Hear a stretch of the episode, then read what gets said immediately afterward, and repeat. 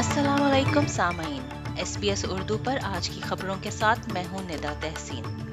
سب سے پہلے اہم خبروں پر ایک نظر۔ آسٹریلوی ملکہ کی سالگرہ کے موقع پر 1000 افراد کو اعزازات سے نوازا گیا ہے۔ آسٹریلیا کے انڈیجنس اراکین نے سرحدی جنگوں میں ہلاک کیے گئے افراد پر سوگ منایا ہے۔ آسٹریلوی فوجی دستہ پاپا نیو گینی میں ہونے والے انتخابات میں مدد کے لیے پہنچ گیا۔ اب خبریں تفصیل کے ساتھ۔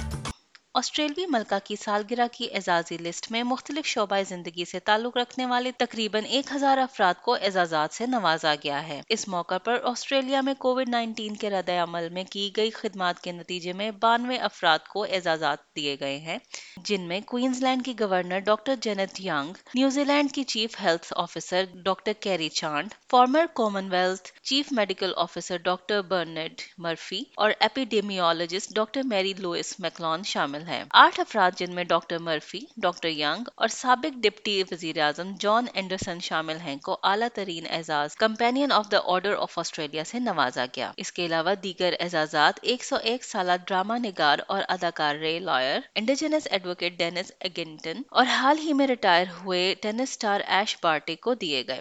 حال ہی میں وفات پانے والے کرکٹ سٹار شین وان کو ان کے خیراتی کاموں کے لیے پوسٹ تھامس آنر یعنی بعد ازاں مرگ اعزاز دیا گیا۔ LGBTIQ+ advocate doctor Charlene Rose Robinson نے کہا کہ انہیں فخر ہے کہ ان کا نام ملکہ کی اعزازی لسٹ میں شامل ہے۔ We have come a long way in Australia in terms of our attitudes towards LGBTIQ+ people, but as we saw during the recent election campaign, you know, transgender people were being targeted, and that's really inappropriate and it shouldn't happen.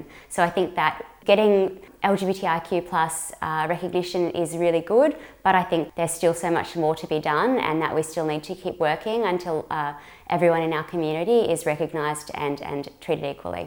Australia کے indigenous اراکین نے 1788 سے 1928 کے درمیان ہونے والی frontier wars یعنی سرحدی جنگوں کے دوران بڑے پیمانے پر کی گئے ہلاکتوں پر افسوس منایا ہے۔ یونیورسٹی آف نیو کاسل کے محققین کے مطابق 11,000 سے 14,000 ایبوریجنل افراد کو قتل کیا گیا، جبکہ پولیس اور دیگر حکومتی فورسز پر حملہ کرنے والوں کی تعداد اس سے آدھی تھی۔ یہ اندازہ لگایا گیا ہے کہ ایبوریجنل افراد کی اموات کی تعداد 9 آبادیوں میں ہونے والی اموات سے 27 سے 33 گنا زیادہ تھی۔ یولی آئی ایلڈر کے انڈیجنس ایکٹیوسٹ گیلا مائیکل اینڈرسن نے بتایا کہ اس وقت جو ہوا اس کی حقیقت سے ابھی بہت سے لوگ ناواقف ہیں۔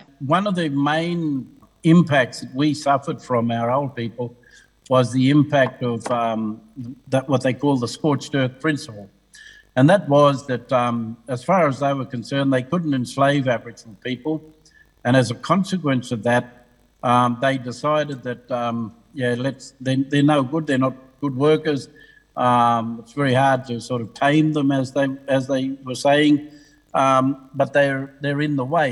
آسٹریلوی فوجی دستے پاپا نیو گینی میں اگلے ماہ ہونے والے ملک کے قومی انتخابات میں مدد کے لیے پہنچ گئے ہیں، جہاں آسٹریلوی ڈیفنس فورسز کا دستہ مقامی حکام کی ضرورت کے تحت منصوبہ بندی، ہوائی نقل و عمل اور لاجسٹکس میں مدد کرے گا۔ پاپا نیو گینی میں ماضی کے انتخابات متنازع اور پرتشدد رہے ہیں، جب 2017 میں ہونے والے الیکشن میں 4 اموات کی اطلاع ملی تھی۔ اس کے علاوہ سرکاری حکام کے خلاف ووٹ ٹیمپرنگ کے الزامات بھی لگائے گئے تھے۔ مقابلہ زیادہ موجودہ رہنما جیمز مارلے اور سابق وزیر اعظم پیٹر اونیل کے درمیان متوقع ہے۔ آپ سن رہے تھے ایس پی ایس اردو پر آج کی اہم خبریں۔